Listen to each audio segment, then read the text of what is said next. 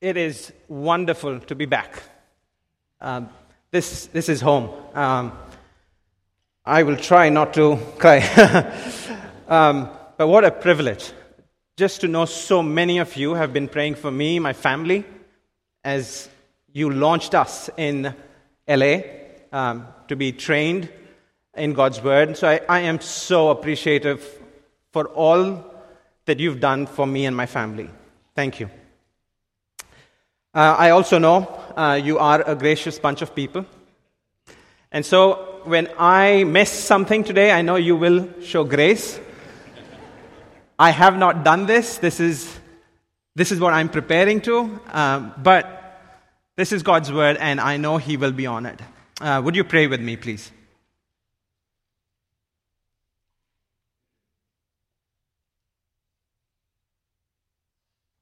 Father, I thank you for your goodness and kindness to us. We thank you that our worth is not in what we own or what we do, but it is in Christ.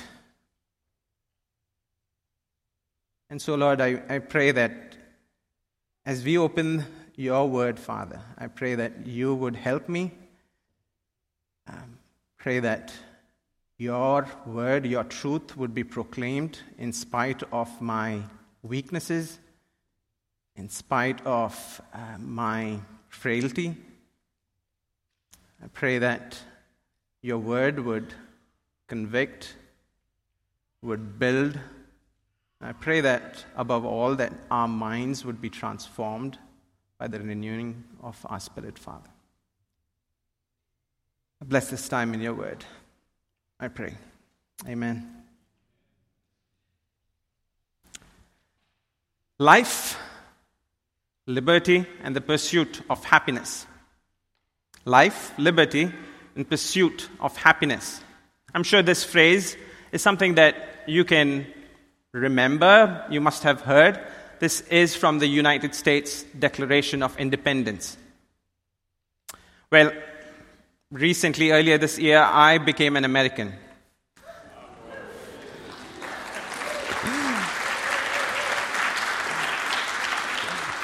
I was not expecting for, about that, but thank you. Um, as I've considered uh, these words, life, liberty, and pursuit of happiness, I have considered what do these mean? What the society tells us they mean as of today? Is this what the authors of the Declaration always meant? Or has it changed over time?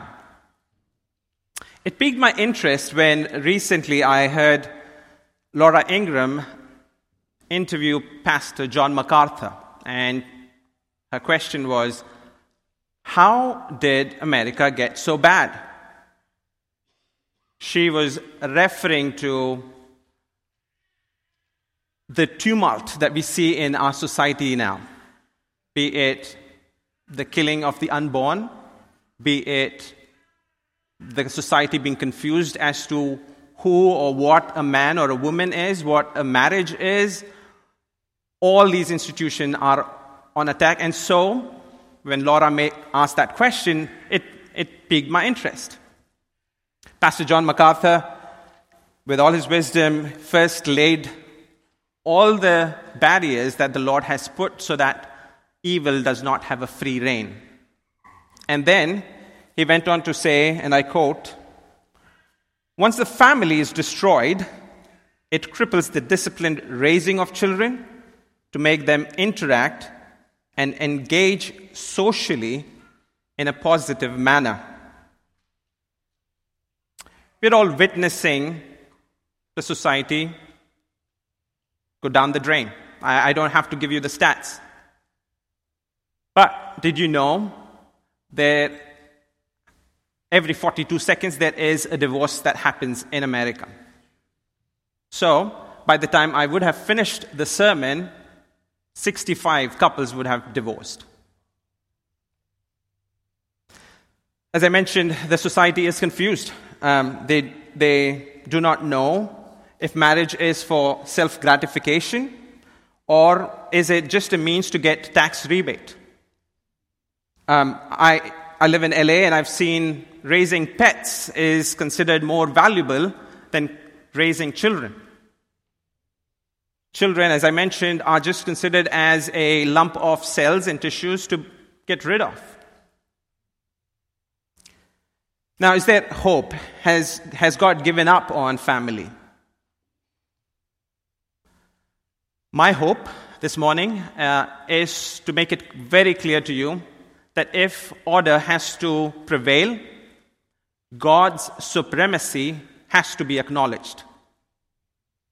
We need to see our frailty and we need to lean on Him and see that He is able.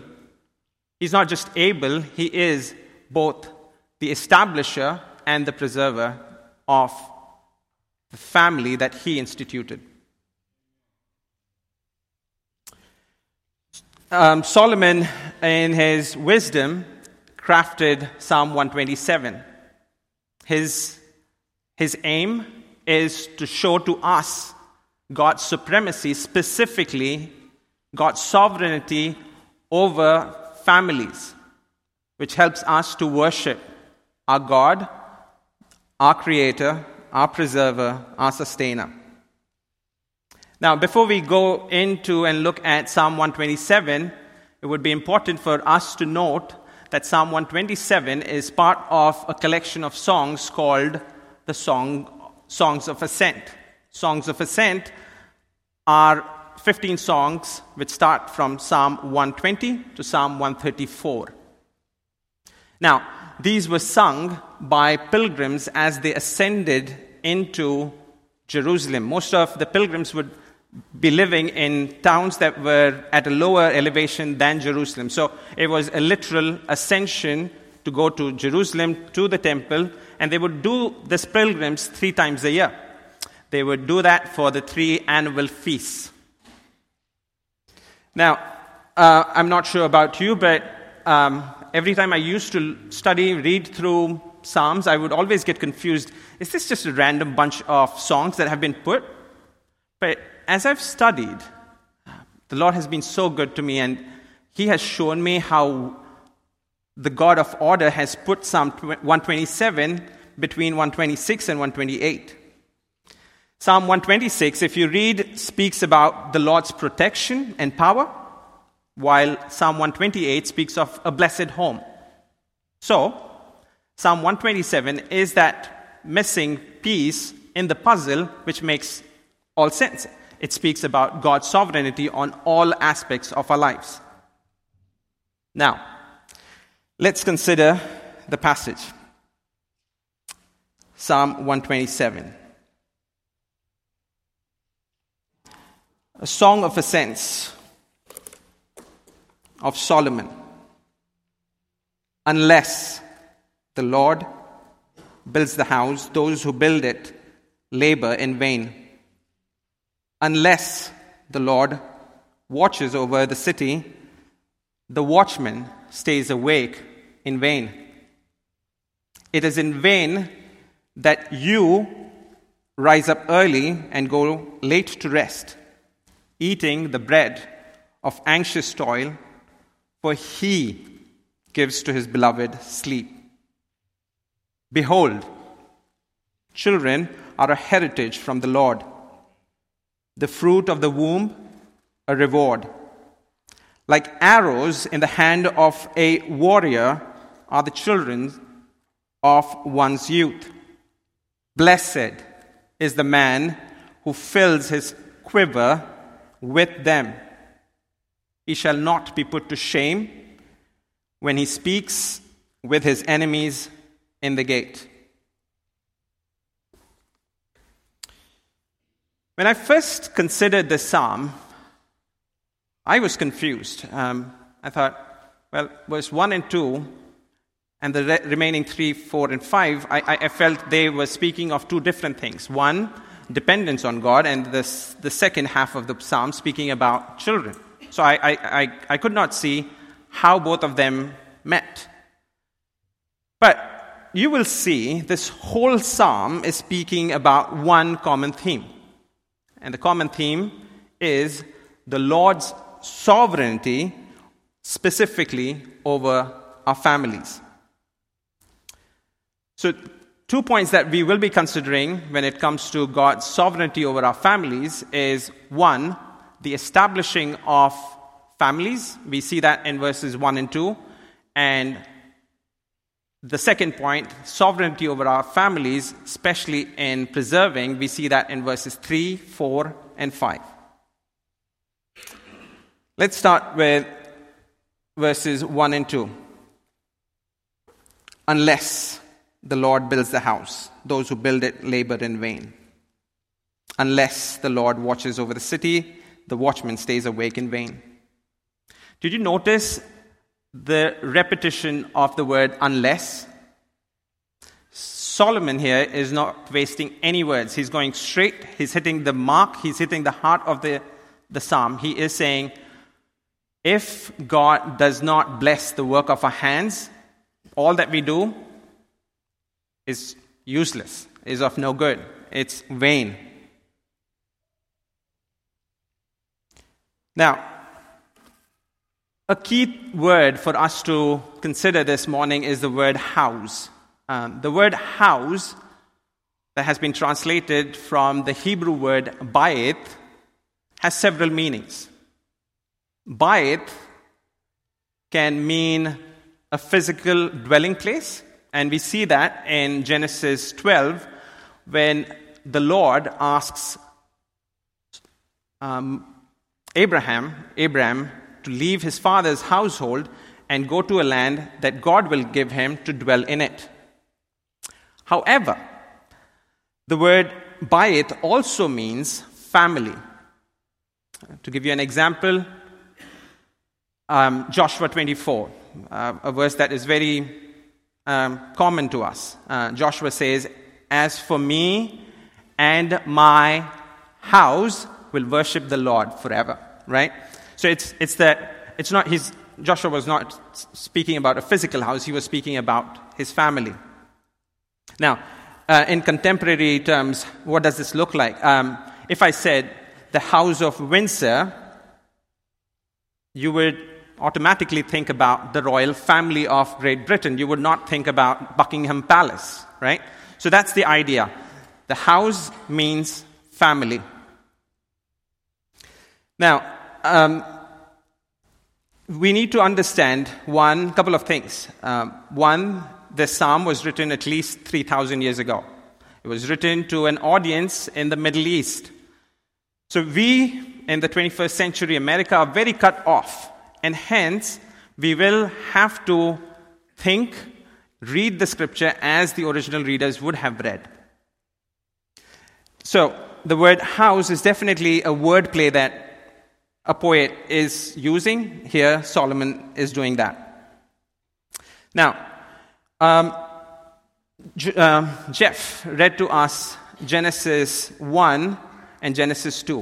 Uh, if you remember Genesis 1, verses 26 and 27, God, in his sixth day of creation account, made man. He made man in his own image. Image bearing man was supposed to bring worship, was to worship and bring glory to God. But in Genesis 2:18 we, we see that the Lord knew man needed help. Man needed help and hence God would bring to man a woman. By pronouncing man and woman to be one in flesh, God declared the first marriage. He established, he instituted marriage. Hence, the family was created that day. This was the first family that the Lord built. The Lord initiated and formed. Unless the Lord builds the house, all is in vain. Now, if you notice, the word vain has been used three times twice in verse 1 and once in verse 2. When you hear the word vain, you should consider Solomon's masterpiece, Ecclesiastes, Vanity of Vanities. Now, uh, just a Hebrew wordplay here. The vain that Psalm 127 is speaking is different from the vain as is used in Ecclesiastes. However, both mean very similar idea. They give the idea that it is void, it is useless, it is nothing.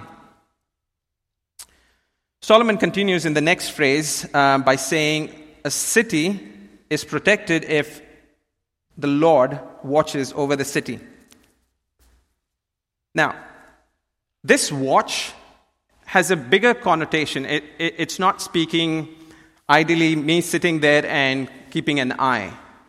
Uh, the, the notion here, the word watch in Hebrew, gives that idea that this is an active process, similar to how a shepherd would keep awake in the night to make sure his sheep are protected. So he's comparing what God does, which is an active protection, versus us passively watching our, over our city. Now, a watchman can watch over the city. So we have watchmen, they, they watch over our city. However, a watchman is of no good if there is an earthquake or a thunderstorm. He, he won't be able to protect the residents of the city. So, if the inhabitants of the city need protection, they need the Lord. This is what um, Solomon is saying. Did you know um, the home security system, the, the business of home security, is a $22 billion business in, Indi- in US? Now, I'm not sure about you, but I have seen so many houses broken into, families being robbed. Unless the Lord watches over the city, we protect our families in vain. However, in today's context, the bigger idea that we should be thinking is how do we protect our families? Of course, we protect them physically, but as fathers, as husbands, we need to be considering how do we protect our families spiritually as well. Family was God's idea. God built his house and God protects his house. Now, um, verse 2. Do you see how he uses the word you? It is in vain that you. He has now moved away from a builder and a watchkeeper. So he's, he's now speaking directly in the second person you. That is referring to you and me. So this, we need to give notice to what he is saying next. He is saying, we go, we rise up early and we go late to bed. All of us are in this rat race trying to work hard, work 80, 100 hours, and we console ourselves by saying, we are doing this for our family. However, the word says anxious toil.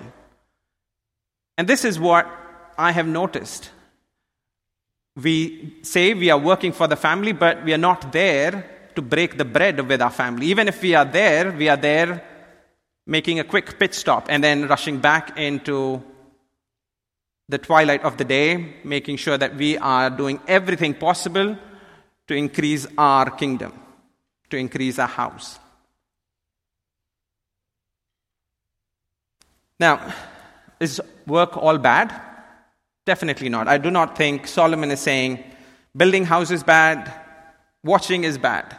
However, he is saying if we work apart from God, all our efforts are in vain.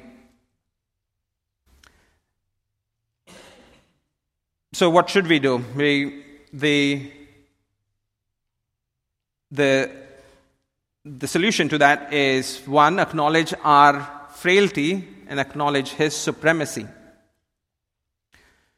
Now, it's easy for me to say to you, hey, do not work early hours, late hours, be with your family.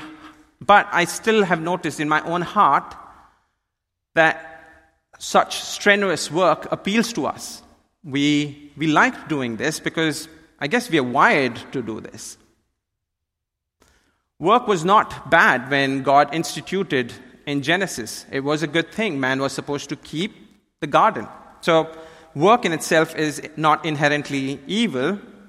Our attitude towards the work matters. It's like uh, a packet of Oreo cookies. Um, appeals to us. We eat, but we realize it's, it's, it's, it doesn't do any good to us. It is of no value. It fills our stomach, but it's not nourishing to the body. Similarly, working such strenuous hours, getting up early, going to bed late, ultimately is bringing no result. We fool ourselves. Speaking of man's folly, listen to what Muhammad Ali, uh, the greatest heavyweight champion, infamously said. He said, It's hard to be humble when you are as great as I am. Well, it doesn't come to us as a shock. We all live in this world where if we are prospering, we take all the credit to our own self. We forget that behind the, the labors of our hand, there is an Almighty God who allows that to happen. Let us not rob of God's glory. Um, he is the one who works through us. We are just a vessel uh, in the work. So, verse 1 and 2, Solomon is laying that God is the one who built the house, He is the one who protects the house, and He is the one who provides for the house. You and me need to rest in that, knowing that our families was established by God. Now, let's move to the second half of the psalm, verses 3 to 5. Here we will consider Lord's sovereignty over our families when it comes to preserving them. Verse 3 Behold, children are a heritage from the Lord, the fruit of the womb, a reward. Like arrows in the hand of a warrior are the children of one's youth. Blessed is the man who fills his quiver with them he shall not be put to shame when he speaks with his enemies in his gate. If you remember Genesis 1, the mandate that God gave was to be fruitful and to multiply. God gave man and gave his helper, the woman, to fulfill the mandate. Man and woman together were to reproduce more created kings, as Pastor Justin would call children. Now, do you see the word behold? Um, I've understood every word in the scripture is telling us something. Behold, Solomon is calling us to pay attention. This is key. Now, you will say, well, amen when I say children are a heritage from the Lord. You will agree that, yes, children ultimately belong to the Lord. Uh, we have been entrusted, we are stewards to raise the kids that belong ultimately to the, to the Lord. But how are children a reward? In fact, how is how are they a reward? What, what, are, what are we being rewarded for? I, I, I believe man can do no good to earn a reward. Now, to understand why Solomon uses the word reward for children, we we have to understand something that poets do well, which is, which is when they use an aid called parallelism. Parallelism is when you are trying to communicate one idea but in two different ways. It is doubling down on what the point is. Now, if you notice in verse 3, he says, Children are a heritage from the Lord, and then fruit of the womb a reward. So he's making a comparison between the fruit and the children, and he's making a comparison between reward and heritage. So he's equating them, right? Now, we all understand what a heritage is. Um, we don't work to get heritage. Uh, we get heritage, we get the inheritance just because we are sons and daughters of our parents. When they pass away, they, the inheritance comes to us. We don't work towards it. Similarly, what Solomon is saying is you get this reward not because something that you have done, but because of God's generosity. He gives that to you.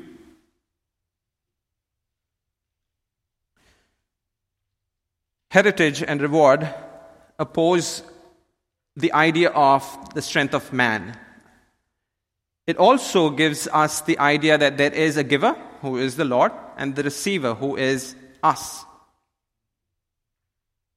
Just as he gives sleep in verse 2, here he's giving us children. Us human beings are receivers, receivers of sleep and receivers of children. When Solomon uses the word arrow, he's now moving on to, and then he's giving us a military analogy here. He is saying, Children are arrows. Arrows in the hands of a mighty warrior. Now, in the ancient days, in the ancient Middle East culture, battles were not won by missiles, they were not won by um, long range ballistic missiles, they were won by arrows. Hence, the idea of a warrior using arrows to shoot at his enemy. No warrior would place uh, an arrow in his quiver if the arrow was not battle ready. So he would make sure that the arrow is ready for the battle. In Genesis 1:28 when God blessed man and gave him the mandate, God first started with the blessing. So if you turn back Genesis 1 verse 28 it says and God blessed them. And then he goes on to give the mandate. So the point that I'm trying to make here is blessing comes to us not because of what we do, not because we are fulfilling the mandate. It's not because children give us the blessing. We get blessed, and an outflow of the blessing is our children. Ultimately, God is the one who is blessing us. Now,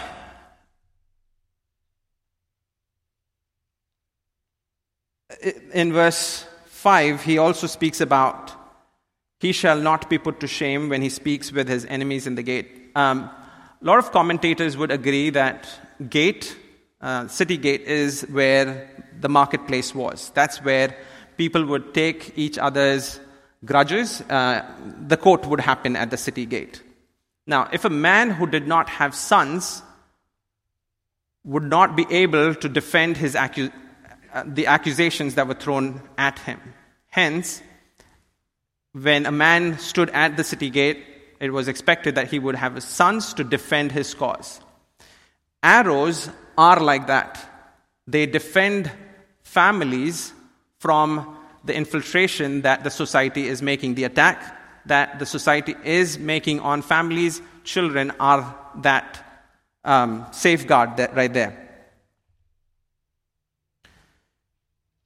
To make this point clear, um, let, let, us all consider um, a well known man who raised his children in the Word. Um, most of you know who Jonathan Edwards was. Jonathan Edward was born in the year 1703. And as a young man, he wanted to fulfill God's command, this mandate. but he also valued the Puritans who had come from Europe into America in 1630s. He had noticed by the, by the time he was a young man that with America's prosperity, the dream of the Puritans to make America a Bible society had faded. And he wanted to make sure that his legacy would always be remembered. After 150 years of Jonathan Edwards' passing, a man by the name of A.E. Winship studied what happened to 1,400 descendants that Jonathan Edwards left behind. He found out that most of the 1,400 over the 150 years professed to be followers of Christ. And many of them impacted the society in various ways. Uh, his descendants included 13 college presidents, 65 professors, 100 lawyers, a dean of a law school, 30 judges, 66 physicians, a dean of a medical school, 80 holders of public offices, including US senators, mayors of three large cities, governors of three states, a US president, uh, sorry, a US vice president, and a controller of the US Treasury. Many of his remaining descendants went into full time ministry. They, they included hundreds of missionaries and others who sat on mission boards. Solomon is saying if you want to defend the man on the city gate, you need the sons. Similarly, if you and I want our families to be defended from the, the attack, from the society, we need sharp arrows. Arrows that can infiltrate in the darkness uh, that is all around us with both the truth and the gospel. Solomon is clear God builds the family, God provides children to the family. These children, trained in God's truth, are used by God to protect the family. Guarding against the society starts with you and I nurturing the family and training our children in the truth. Now that we have got our arms around the text, how does this appeal to us? What should we do in light of this? I want to address the different groups of individuals who are, who are present in this room. I believe the first thing, in light of what is being told in this passage, is that we acknowledge God's supremacy and we rely not on ourselves but in God we have knowingly or unknowingly given into the lies of the society. What we really need is being transformed by the renewing of our minds, since we are told in Isaiah that our thoughts are not of God and the thoughts of God are not ours. So, we need to acknowledge that we have relied on ourselves and repent of it. Psalm 10, verse 14 says, The helpless commit themselves, commits himself to the Lord. Do you see yourself as helpless? Do you commit yourself to the Lord?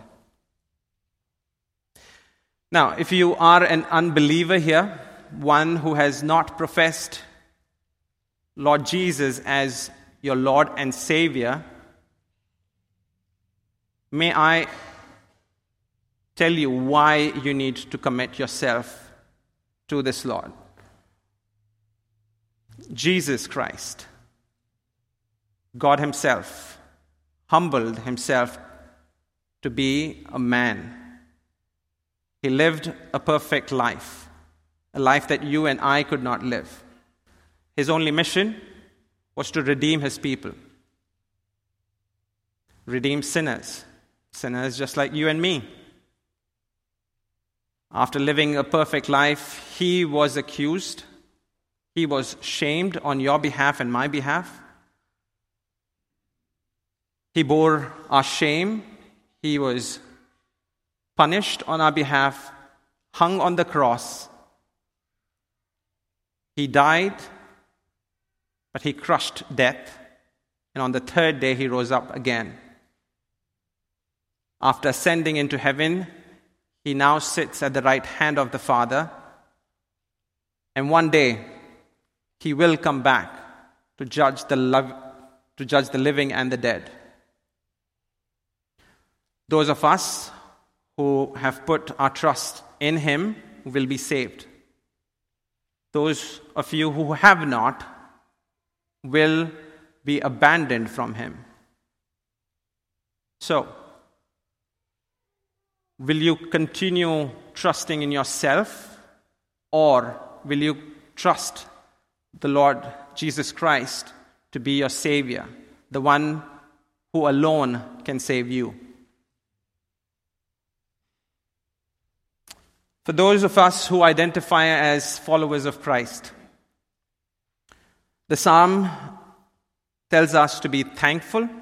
It speaks about God's sovereignty in our day to day life. We understand none of us can accomplish what He alone can accomplish. And so, let our joy be Christ alone, the one who does not put us to shame. Faith Bible Church, I want to commend you in ways that have not only encouraged my heart but has built me up as well.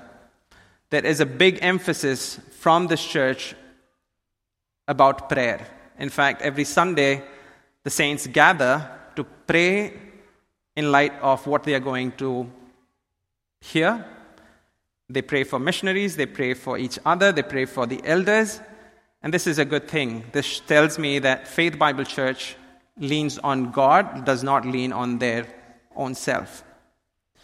If you are not attending that, may I humbly request that you join them. Join because we cannot do, as the psalm says, we are helpless. We need the Lord to accomplish anything. I'm also very thankful for the elders here. Uh, the elders model the trust in the Lord in protecting the city. If you remember, Pastor Phil, when he was praying, he prayed for the authorities that are over us. We need God's help in the society that we live. But if you had heard, Pastor Phil specifically prayed for their salvation. It's not just physical protection, we need spiritual protection. Families are what protects us, can change the course of the nation. Um, a Puritan by the name of John Flavel, in his book, The Mystery of Providence, says prayer honors providence, and providence honors prayer. His providence proclaims that our Lord answers prayers. To the believers, I'm sure you've heard being told to you sleep is the most wonderful thing that you can do to honor God. When you sleep, you are resting in God alone. You are saying, He is sufficient, He will care for my family, He will protect, He will provide, He will build my family. So enjoy the gift of sleep, rest in Him. Jesus in John 15 5 says, You can do nothing apart from me. So, this should tell us that one, we are not God, two, we need God, and three, that He gives his beloved sleep, as, as we, we read that earlier. Now, the children in the room. It doesn't matter if you are six or 66 in this room. Look for ways to bring honor to your parents. The Bible tells us it is good to honor your parents. Try to stand behind them as Psalm 127 speaks of standing behind your father to bring honor, to protect them from shame. Do that. Young children, as you are at home, learn from your parents how to walk in the Lord. Understand and learn from them God's goodness. As you study hard, remember it's not your skill. You are not called to be a builder or a keeper. You will be known for the trust that you have. Trust your God. Older children, consider how you can care for your aging parents. How can you support them at the city gate of their community? I'd like to challenge you to consider a biblical pattern of caring for the family. Do not give in to what America tells you. The government tells you, tells us to give our children to them and tells children to give our parents to them. Consider what it would mean for you to be countercultural in this way. Love and honor your parents. Single men in this room. God's mandate to subdue and fill the earth is not to be done in solitary. Unless the Lord has given you the gift of celibacy and has given you no desire to get married, I would ask that you pray for your own purity and pursue a godly woman. Do not waste your youth in pursuing your mandate and not the Lord's mandate. Seek wisdom. Uh, grab a copy of the godly disciplines of disciplines of a godly man and the meaning of marriage from the book wall and spend time with a man who has lived a, a married long a long married life learn from them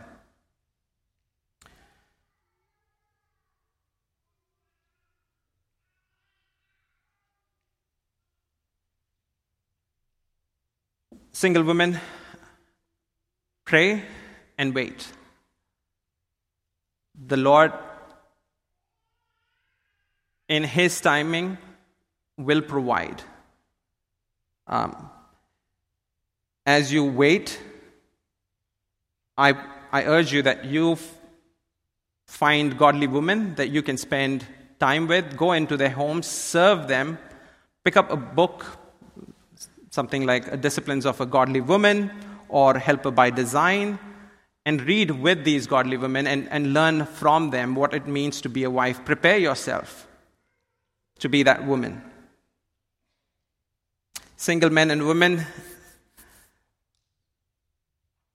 Pastor Phil does this young adult group that meets every week. Join that. Serve the church. Serve parents in the church. This is how you redeem your time and build the family. Married folks, um, first I'd like to address young couples here. The US population uh, is decreasing, and so is our churches. Churches are dying because many of them have given into the lies of the world. The lies which say it is inconvenient for me to carry babies. It is inconvenient because I cannot afford a baby. It is inconvenient because it is my choice. I pray that you would see the mandate that the Lord has placed. I, I, I urge that you see that children are a reward, they are not a curse.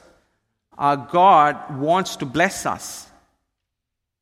And so I pray that you would pray that the Lord would bless you with children. Voddie Baucham, I was listening to Voddie Baucham, and he said, If you're not ready to have children, you're not ready for marriage. Again, God does not want to harm us, He wants us to reward us through children. So let's look at children as blessings.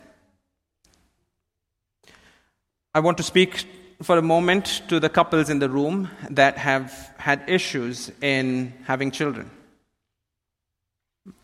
I understand your pain. Um, I, my wife and I have been in that place. We understand the struggle that you go through. The only encouragement I can give you is our God is a wise God. He is all knowing, all powerful, and yet He decides in His sovereignty to give to some and not to give others. But blessings don't come from children, blessings ultimately come from the Lord.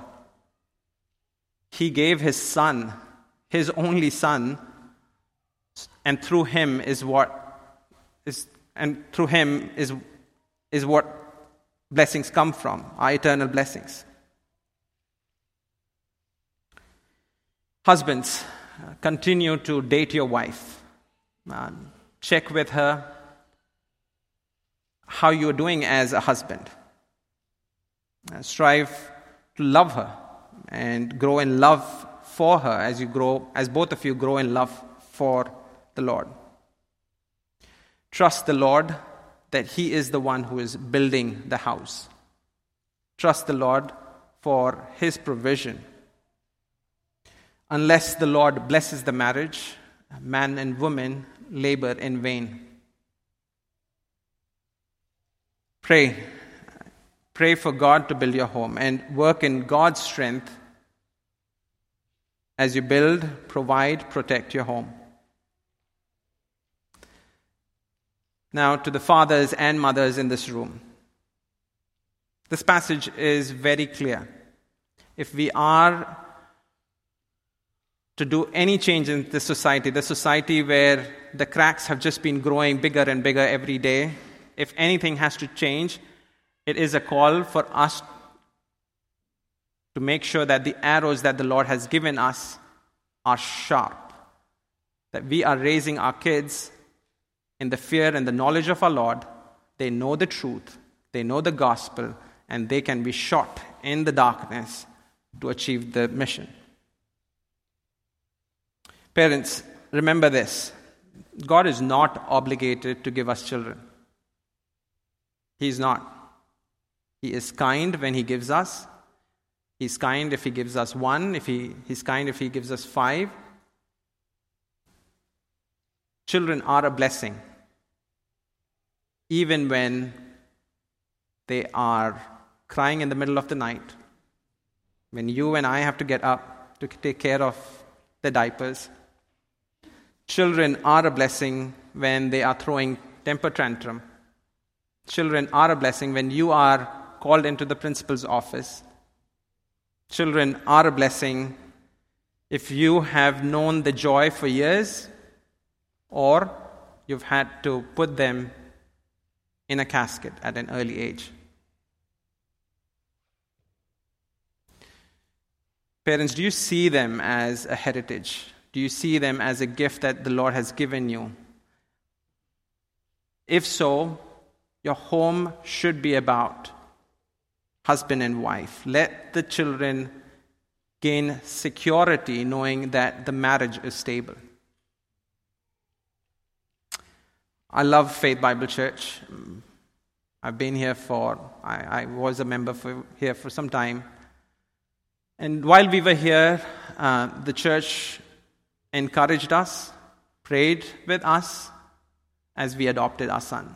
Um, big transitions, but I am so grateful to all of you to have walked that journey with us. Now, a question that all of us should be asking is okay, yeah, we get the point. Arrows need to be sharpened, but how do I sharpen my arrow? The Puritan Robert Murray M'Cheyne, in one of the sermons that he preached entitled Family Government, he explained that family worship is the most needful for your family. It is more needful than your daily food, more needful than your work. Parents, remember, uh, it is not the responsibility of the church or the youth camp to raise your children. You are called to train your child in, uh, in uh, as Proverbs 22 6 says, train up a child in the way he should go, and when he is old, he will not depart from it. And so I pray that you would continually be praying as you raise up your kids.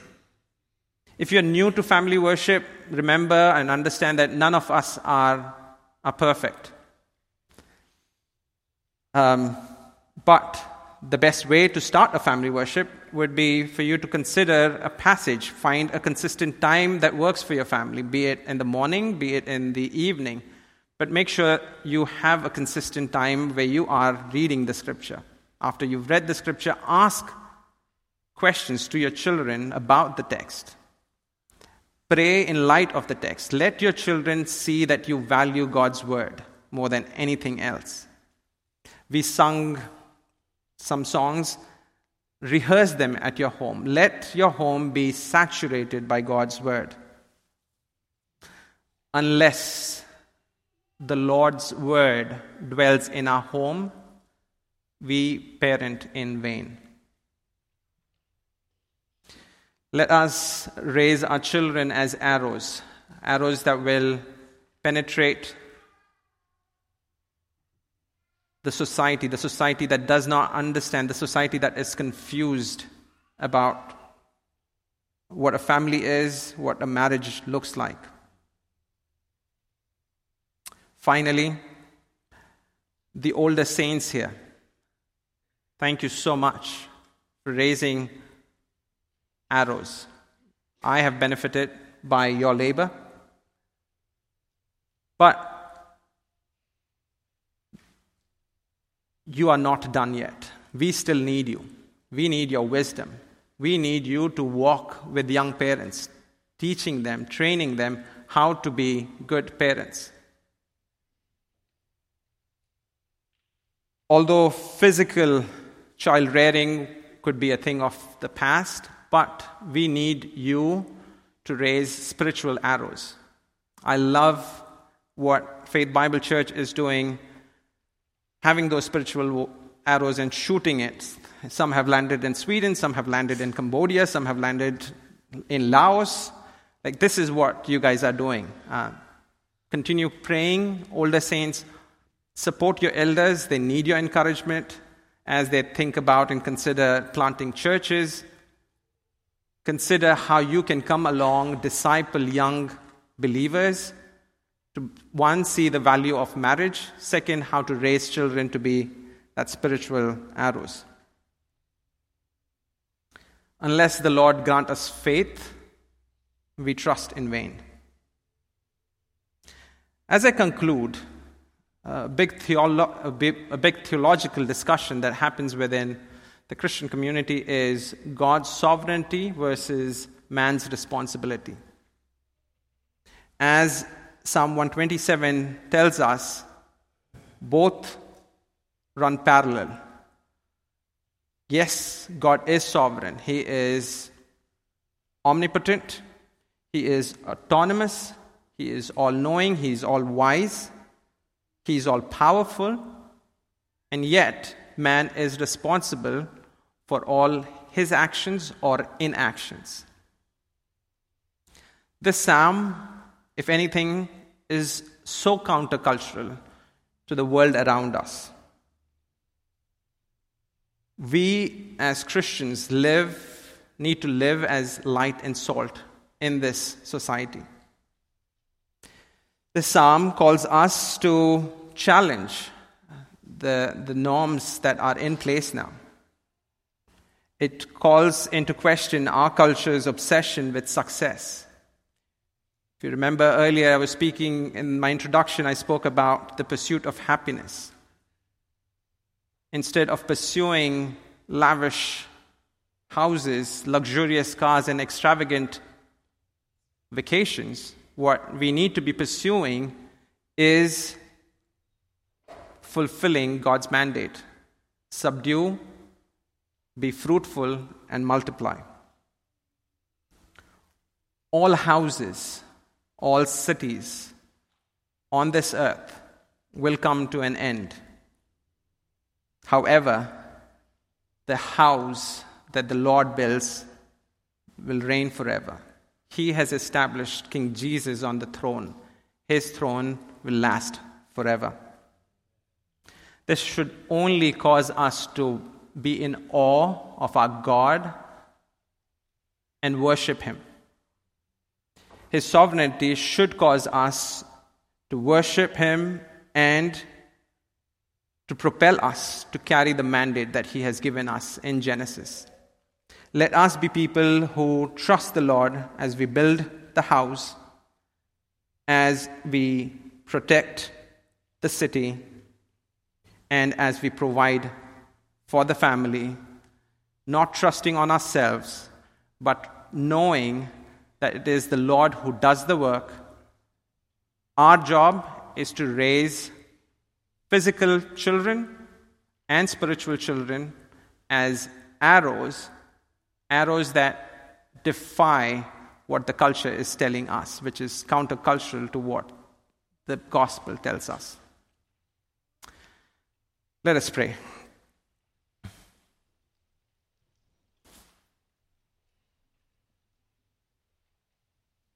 Heavenly Father, we thank you for your good word. We thank you that we can rest knowing that it is ultimately you who build the house. You are the one who, who initiated the family. You are the one who provides for the family. You are the one who protects the family. I pray that we would not give up good work ethics, that we would work, work unto you, because we know that none of our work for you goes in vain. I pray that you would bless children here. I pray that they would be a blessing to their parents. I pray that they would be equipped uh, by the truth, the truth that is in your word. Pray that the parents would be equipping and sharpening the arrows. Pray that those who struggle to have kids, that they would see that it is ultimately Christ who is the blessing. I pray that they would use their time, their resources to disciple people so that they can be shot into different parts of this world where, where there's still darkness, Lord, where people do not know you.